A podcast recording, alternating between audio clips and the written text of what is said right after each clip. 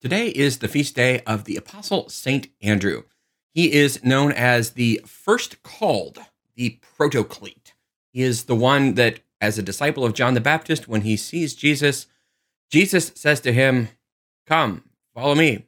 And uh, he asks, Where are you staying? And Jesus is like, Well, come and see. And he does.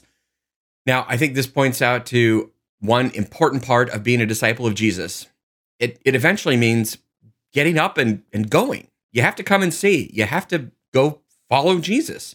It's it's not just uh, an intellectual exercise. Although, uh, as an intellectual person myself, I can say I'm very attracted to the the truth, the teachings, that the theological wisdom in 2,000 years of, of church history. All that very attractive. But in the end, you also got to do something about it. And so we see that in our gospel today too. Jesus sees Peter and Andrew and he says, Come after me. I'll make you fishers of men. And it says immediately they leave their boat and they they follow. Like they actually put into action what what they believe. I think that's an important lesson for all of us who would be followers of Jesus. now, I I do get upset when I'm in a group or I hear somebody say like, "Well, no one ever studied themselves into the church." Uh, yeah, lots of people do uh, some of the greatest saints in the church were very attracted by this beautiful intellectual theological history in our church. So, of course, people are attracted to Jesus sometimes intellectually first. Sometimes people are attracted by the the hands-on work of like Mother Teresa or the charismatic leadership of John Paul II. Jesus knows what will will get us. Jesus knows how to fish. Jesus knows how to fish. He knows what we're biting on. And so I think it's beautiful that he uses that example in the gospel today that he's going to make Andrew and, and Peter fishers, fishers of men.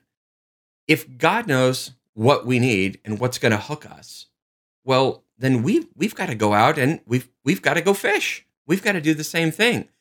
Now, I, I know fishermen right, right now, like if you've got a, a spot that's your spot uh, the last thing a fisherman is going to do is like probably share that spot. Like you keep it personal because if you share your favorite fishing spot, well, pretty soon everybody's going to be there and it's not going to be a good spot anymore. The fish will leave.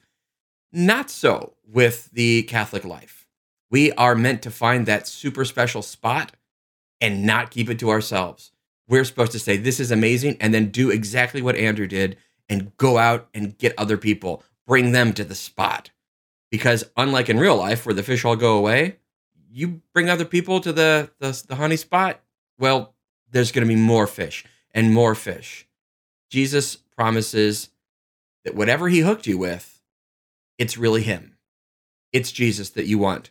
And when you figure that out, you got to go share it with everybody else. In short, you got to go fish. So get out there and happy fishing.